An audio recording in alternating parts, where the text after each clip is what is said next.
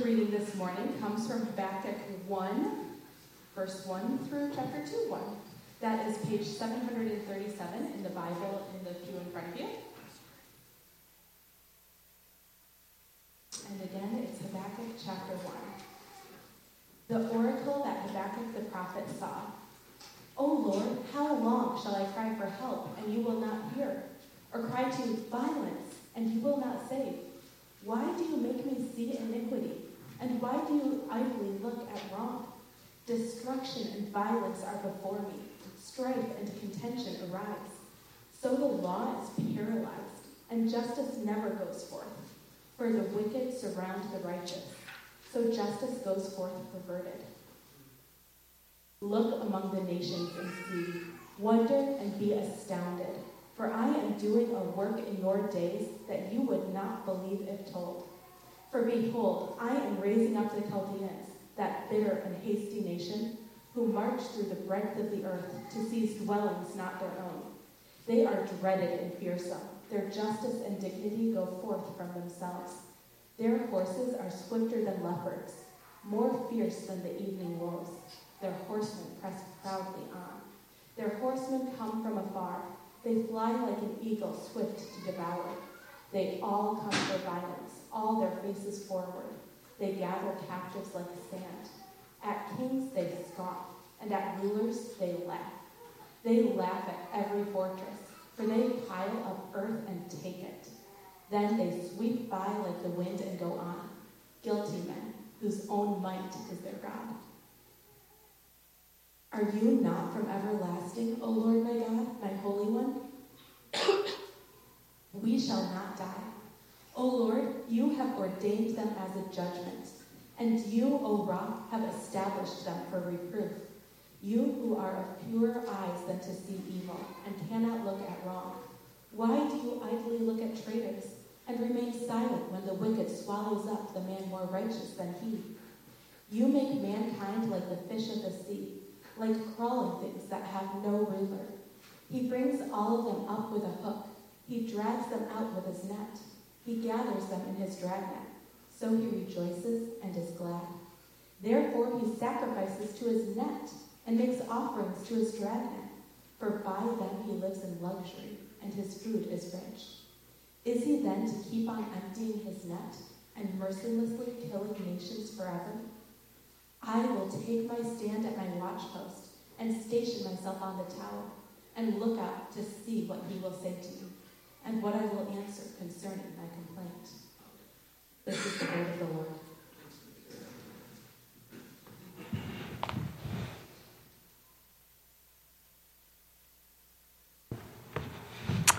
All right. Thank you, Susie. Boy, another cheery minor prophet here. A little destruction, a little uh, injustice, a little more uh, just what you guys needed on a cool October's morning. Huh? A little message of the minor prophets. Boy, we are, we're in a different. If you, if you just walked in and you're like, wow, what is this church talking about? We have been in the midst of a series on the minor prophets this fall, looking at these very neglected voices in Scripture that um, we can learn a lot from this morning. I've said several times, these are not the, the minor prophets in terms of the minor leagues. Like we're in the major leagues, these guys have some incredibly powerful and profound messages to offer to us. And so the prophet Habakkuk is no exception. Uh, to put him in our timeline um, here, uh, he is serving in the years right before Judah went into exile in Babylon, probably during the reign of King Jehoiakim, another corrupt and godless king, uh, right before uh, Judah is about to experience God's judgment. So things are kind of falling apart. Things are unraveling in the society from the top down. Habakkuk's society was filled with evil and injustice, and this man of God is utterly devastated, if you can't tell, by the situation around him. He's just looking around at the world and going evil and justice everywhere.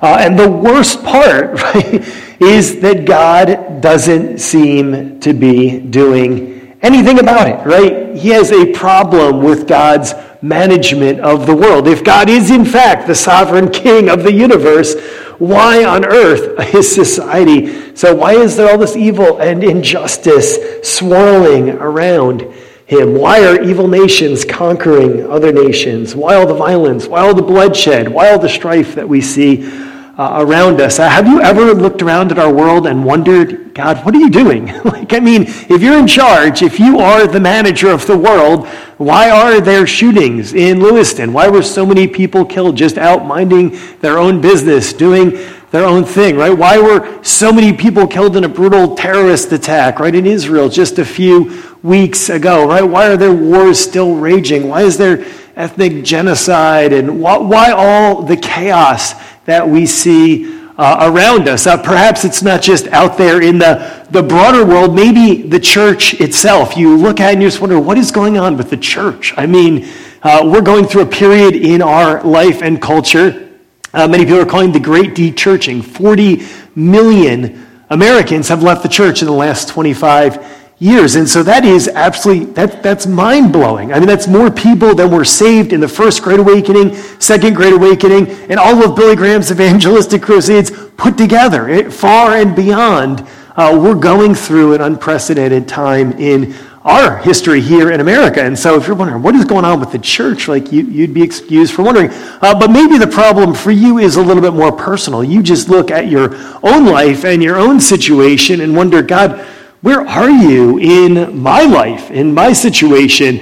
uh, where I'm at in the situations, you know, I don't know what it is, at jobs or relationships or school or, or, or what the personal situation is, but we, we cry out often, don't we, like Habakkuk, God, where are you? Are you even listening? Do you hear what's going on down here in planet Earth? And one of the beautiful things about this particular prophet, instead of bringing a prophetic word to the northern kingdom of Israel or to the southern kingdom of Judah or to Assyria or to any of the other nations, uh, Habakkuk just brings his complaint directly to God. He's like, God, I have a problem with the way you are running the world. And, and maybe you're here this morning and you can identify. You just look at your own life and you're like, God, I've got a problem with the way you are running my life or the world or the place that I find uh, myself in there. And so Habakkuk, of course, is in for a bit of a rude awakening because not only does God answer Habakkuk's complaint, not only is he going to answer his question, he's going to do it in a way Habakkuk was not anticipating,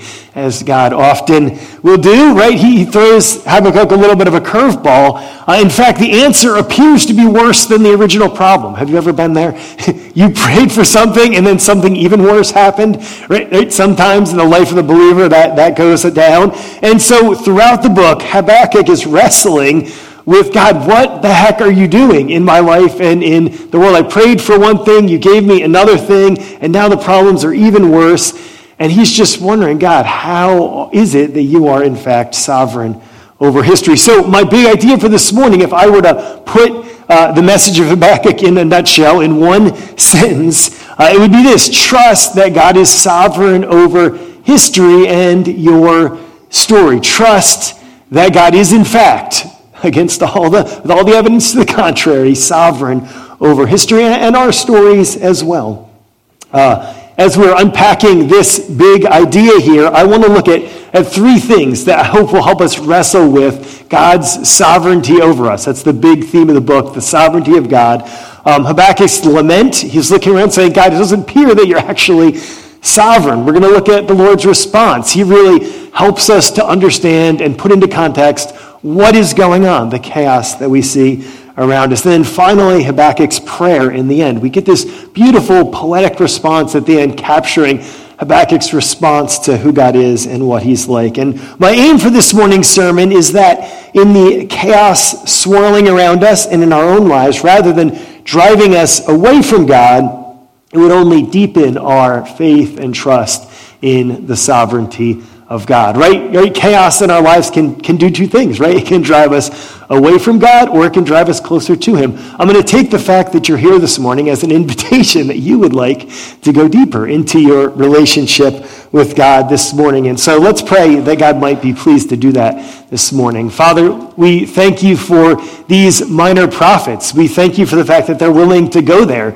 argue with you, complain to you, ask deep questions of you, God, and that you come and that you meet them in the midst of their confusion and their disillusionment and their disorientation and you address their doubts and their fears and um, all of the questions that they have, God. Would you this morning, as we go through this ancient uh, prophetic piece of literature, God, would it speak to our doubts, our questions, our fears, our disillusionment, our heartache, all of the ways, God, we just long for you to make all things new, make all things right. So would you come by the power of your Spirit and speak through people, through your word? And we pray it all in Jesus' name. Amen.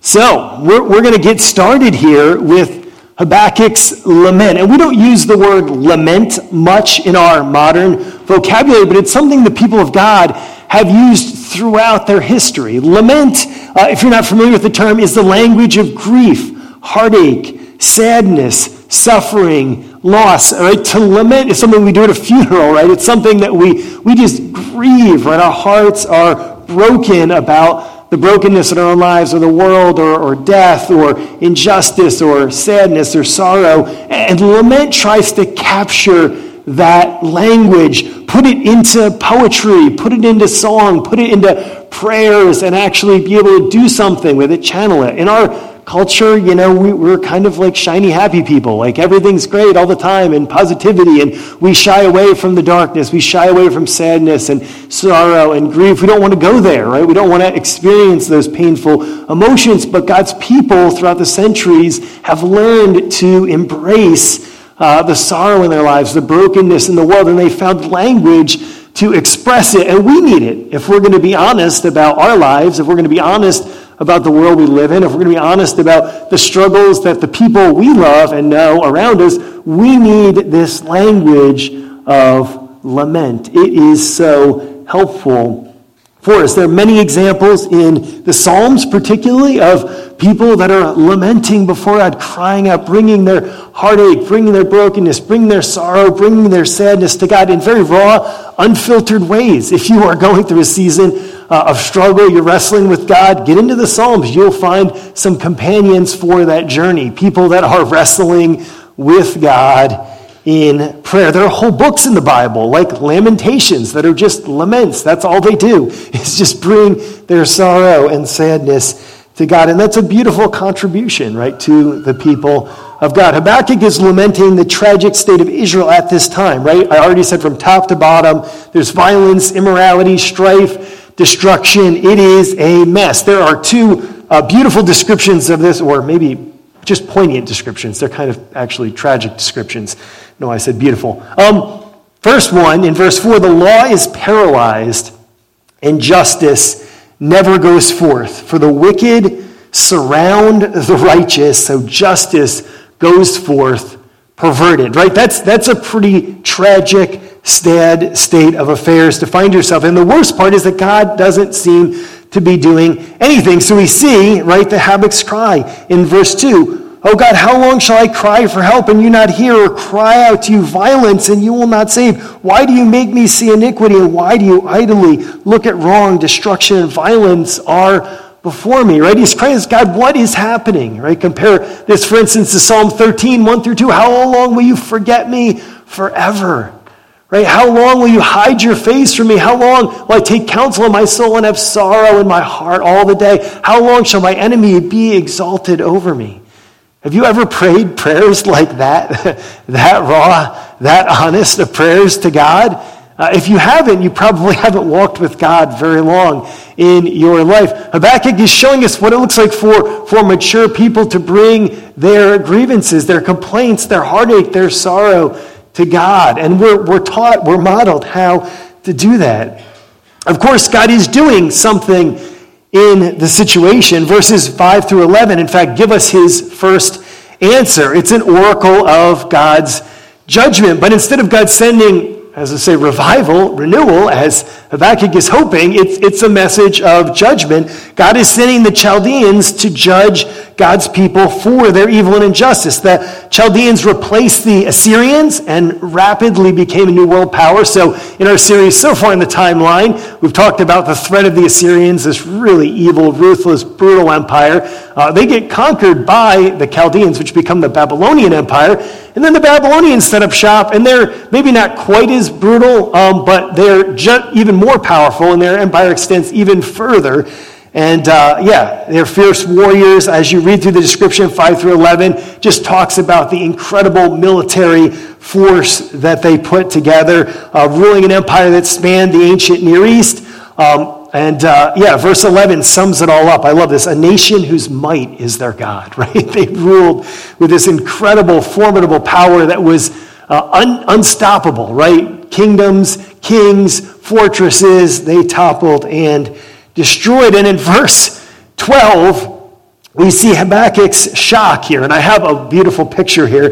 Uh, if you've ever read through the Bible Project, you know, they do these beautiful illustrations here for not just kids, but for those of us that are adults who really need a visual illustration of, like, God, what are you doing? Like, uh, knowing all that he does about the character of God, Habakkuk can't believe God is judging his people by the Babylonians, right?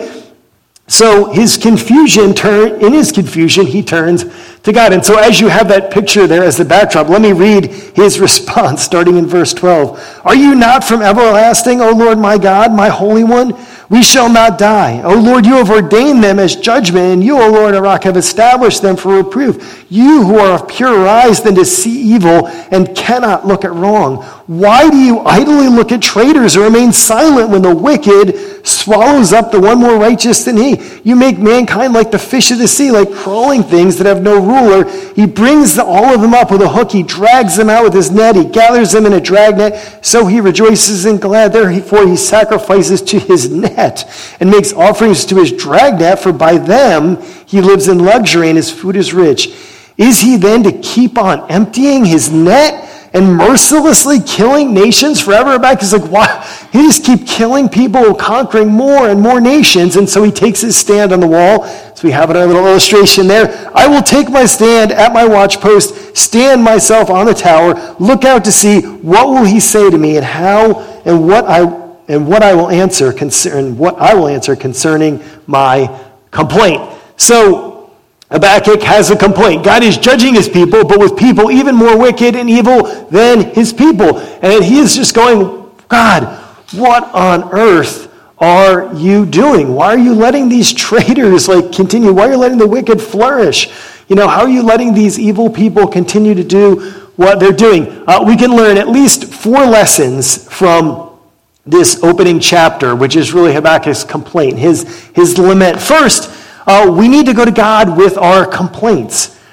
This is, this is crucial. This is, you may say this is very obvious, Mike. Thank you for Captain Obvious for telling us that we need to go to God with our complaints. But let's think about this, right? Habakkuk doesn't go to Marduk, the Babylonian um, deity, which would have been what most people were doing that day. Hey, the Babylonians just conquered us, so we're going to go to the Babylonian deity because he's really clearly the more powerful one. He doesn't give up on the gods completely and say, well, clearly the gods don't care about us. No, he takes his problems to God Himself. And that is a fundamental lesson for us as Christians when we're struggling, when we're squirming, when we're doubting, when we're disoriented. Are we taking those doubts to God, right, or are we walking away from Him? Uh, second, God's ways are often mysterious. That is a very important thing to recognize when you are dealing with God. We can't always tell what He's up to in any given situation. He may even appear strangely absent or strangely silent, and we wonder, what is He doing in the world? I, love uh, this quote from uh, John Piper, which you guys hear me quote every now and then. Uh, but he says this He said, God is always doing 10,000 things in your life, and you may be aware of three of them. Okay, that, that is an important thing to keep in mind as you look at the mysterious ways God is working in the world, right? God is doing things a little bit beyond your pay grade, your knowledge, your ability to comprehend. And sometimes we just have to trust God's goodness and his kindness uh, in the midst of things that are confusing or otherwise disorienting. Third, God sometimes gives unexpected answers to prayer right? Beware, right? Be careful what you pray for. God might not give you the answer that you are expecting. This is what really threw Habakkuk into a tailspin, right? For a long time, God doesn't expect to be hearing at all. And then when he does answer, it's even more confusing than the problem, right? He's praying for revival. God, renew your people. Bring them back to you. Make them a holy people, a people that are passionate about justice and righteousness, that are bringing your glory to the nations. And God's like, no, I'm going to kill them all, or at least a lot of them. And I'm going to bring judgment on them. And so Habakkuk is just flabbergasted, right? Have you ever been there? You've prayed to God and you got the opposite answer you were expecting. Uh, the doctor, Martyn Lloyd-Jones, uh, helpfully observes, he says, we all tend uh, to prescribe the answers to our prayers.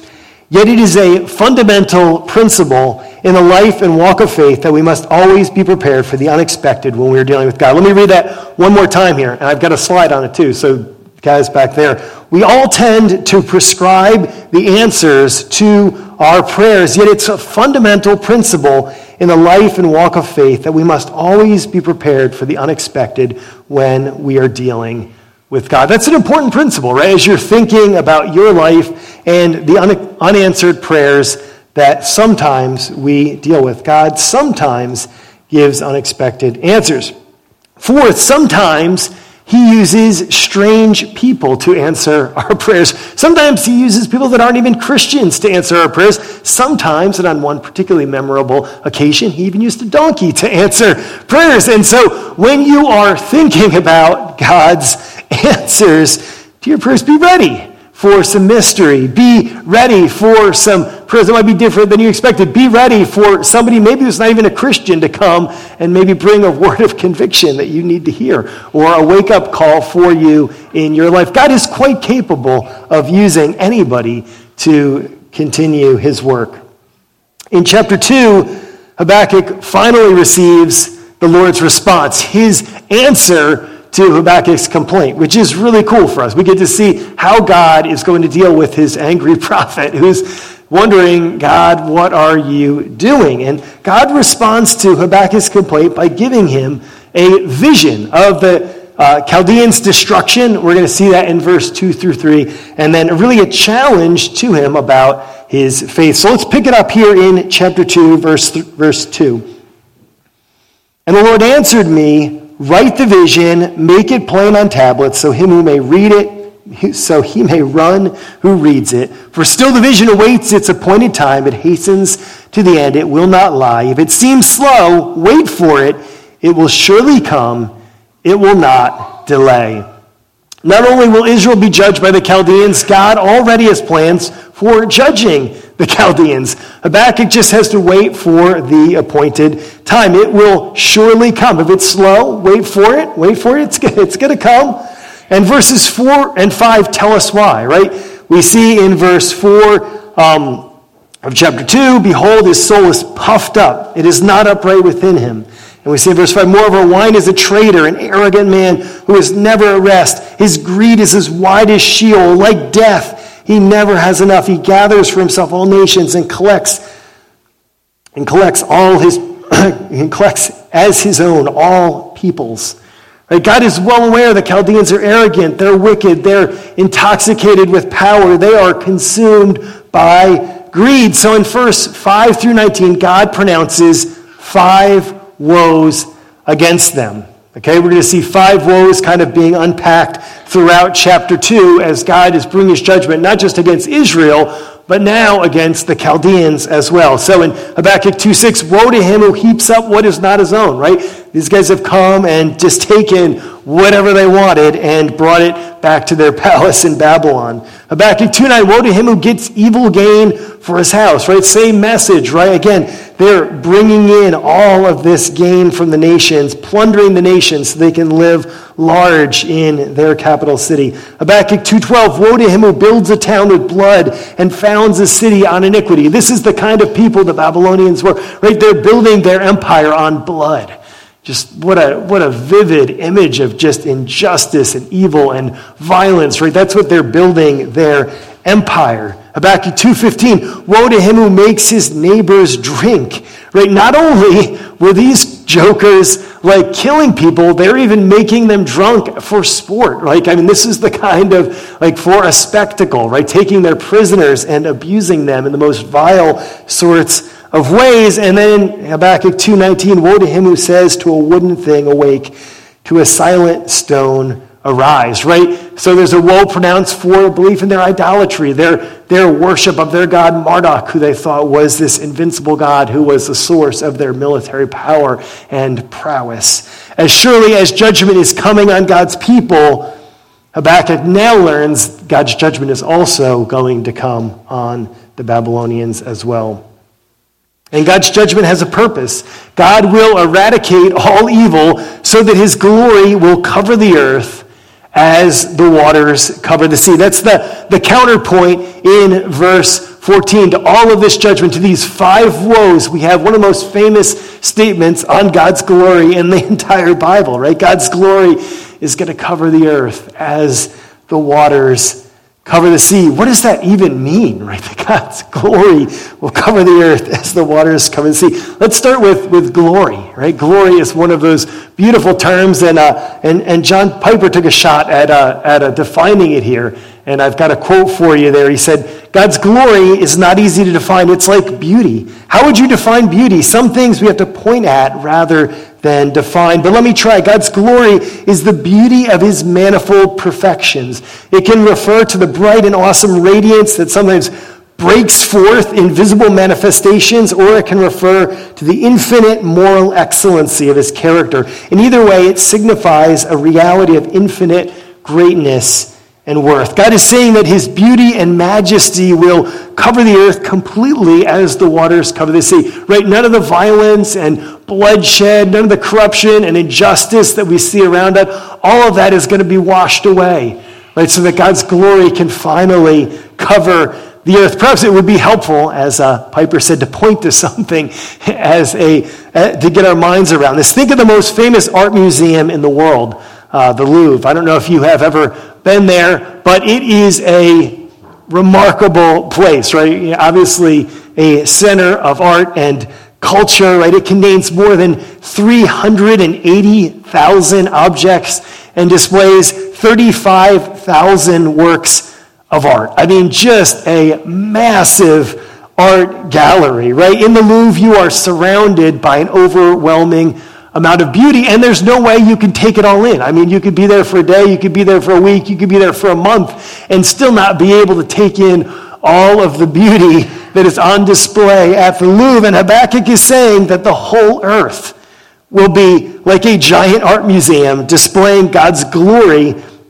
That's where we're going, right? God is going to judge the nations. He's going to bring his justice to the universe, and God's glory will finally cover everything. It will display, it'll cover the whole earth as the waters cover. See, that's where we're going, right? That's, that's, the, that's the journey we signed up for, right? That's the, that's the happy ending to this story we're in. God's glory finally and completely covering the earth as the waters cover the sea. And the call framing this vision of both judgment and glory is a call to faith, a call to trust God when things don't make sense. And that's why in verse 4, I skipped over it earlier, you might have noticed, wondered why. Uh, in verse 4, we see, Behold, his soul is puffed up. This is the, the Babylonian emperor. It is not upright within him, but the righteous shall live by faith. The righteous shall live by faith. This summarizes not only how the righteous have always lived since the time of Abraham, right? That great man of faith. Uh, but how God's people respond in the New Testament by faith and how we're to respond today. This passage is quoted actually three times in the New Testament. Comes up three times. This is how important this was for the apostles as they thought about what it looked like to be followers of Jesus, to walk with him. And it comes up first in Romans 1 16 and 17. For I am not ashamed of the gospel, for it is the power of God for salvation to everyone who believes, to the Jew first, and also to the Greek, for in it the righteousness of God is revealed from faith to faith, for faith, as it is written, the righteous shall live by faith. Right? We don't, we don't get this power of the gospel. We're not just because we're Jewish or because certain have ethnic identity. We get the power of God at work in our lives, the good news of what Jesus has done, His Holy Spirit at work in our lives, by faith, by trusting in God. Second verse here, Galatians 3:11. Now it's evident that no one is justified before God by the law, for the law, for the righteous shall be shall live by faith. Right? We see receive justification not by the works of the law. We're made right with God not by what we do, but what Jesus has done for us, and we get that righteousness through faith. Finally, Hebrews 10, 38 through 39. But my righteous one shall live by faith. And if he shrinks back, my soul has no pleasure in him. But we are not of those who shrink back and are destroyed, but of those who have faith and preserve their souls. We persevere in our Christian life, not by sheer willpower, not by pulling ourselves up by our bootstraps, but by faith in God, by, by trusting God, that his hold on us is stronger than our hold on him. That he's with us, that he's for us, all the things we've already sung about this morning so beautifully in our, in our time of worship and song.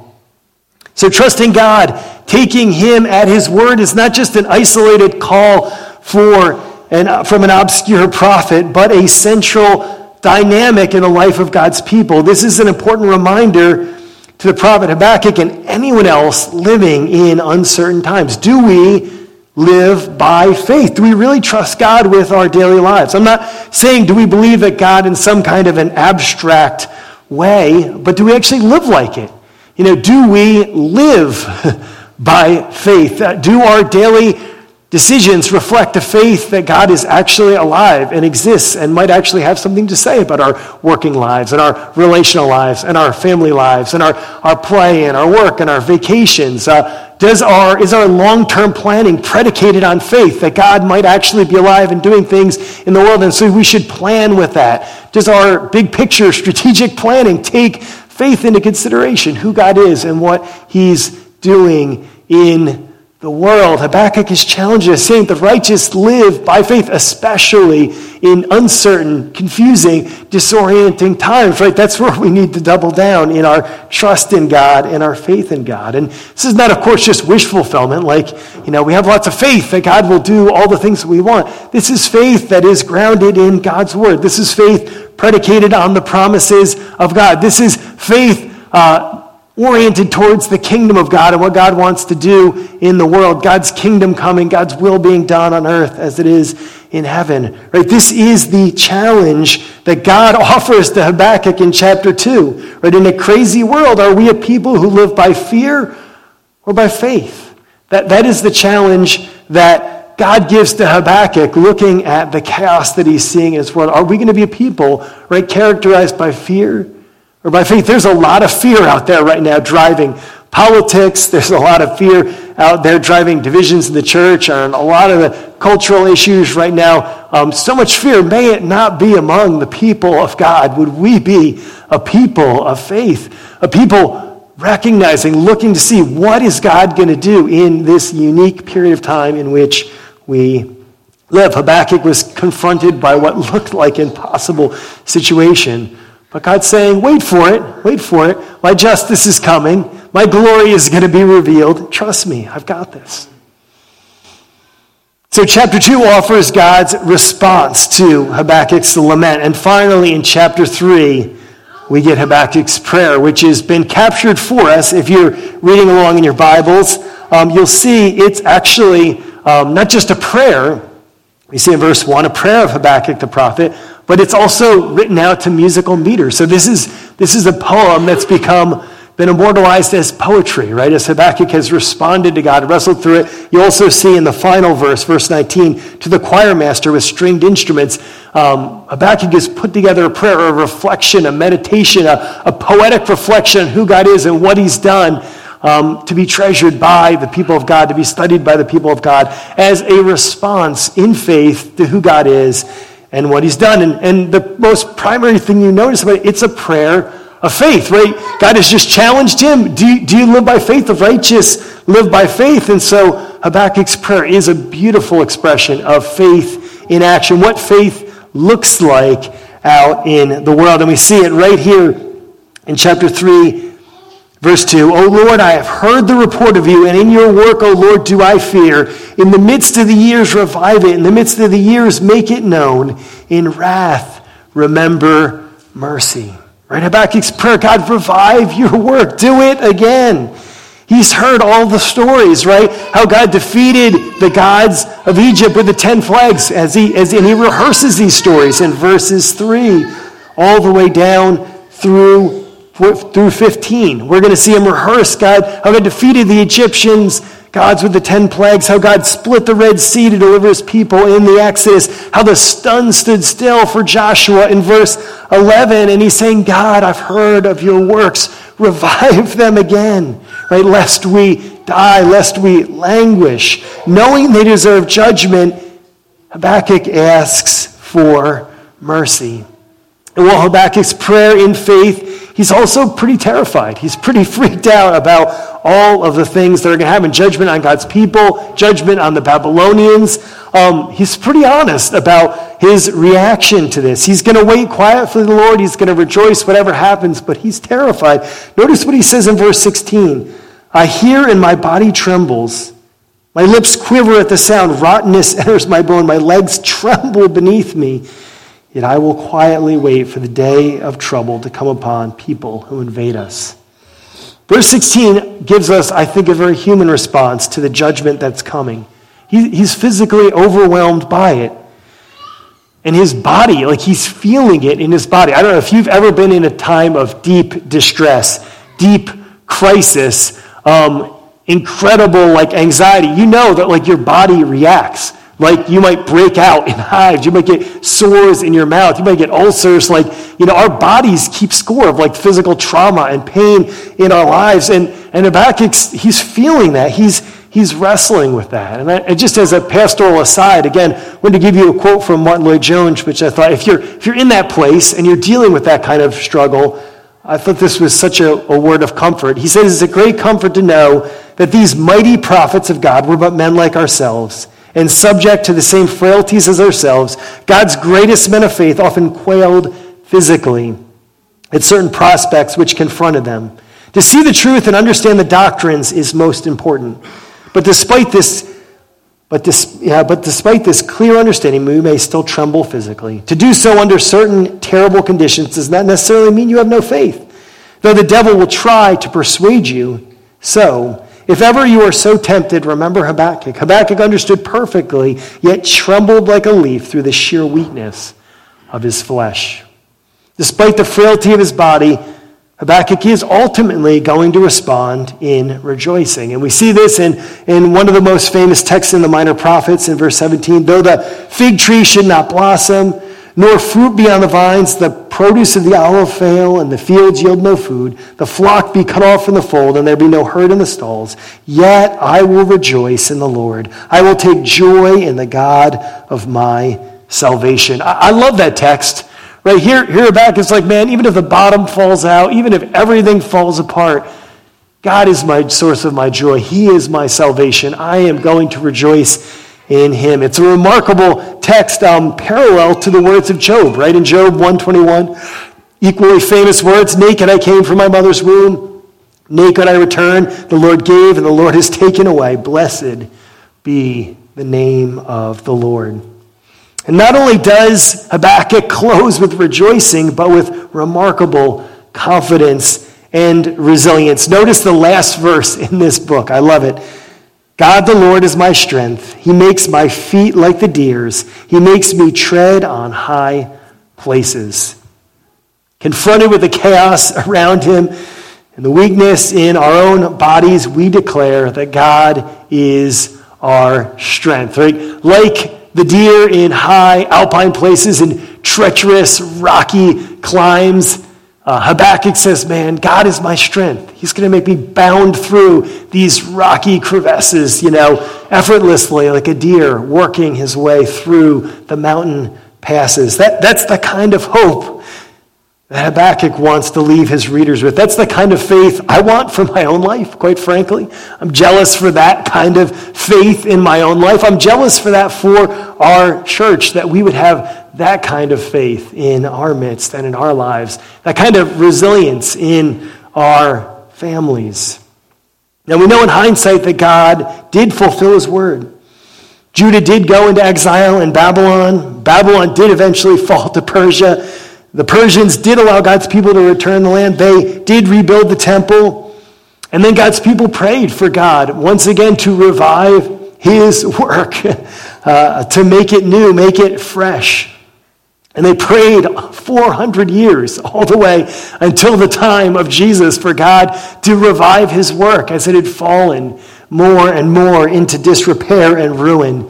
And Jesus would revive God's work in unprecedented ways, healing the sick, casting out demons, raising the dead, and at the center of it all, at the center of his work on the cross, right, dealing once and for all with our sins, uh, with all of the evil that we have perpetrated on the world, Jesus would take that sin on himself. He'd take the weight of the world's sins on himself, the weight of our sins on himself, our guilt and our shame so that we could walk free as new people, as people of the resurrection. Because Jesus didn't stay dead, he rose again and offers new life to his people, a new kind of way to be human, a new life uh, predicated on his work uh, on the cross, his resurrection. And Jesus, of course, didn't just rise again, he ascended to the right hand of the Father where he is seated right now. He has poured out his Spirit on his people so that we could be a part of his kingdom advancing to the nations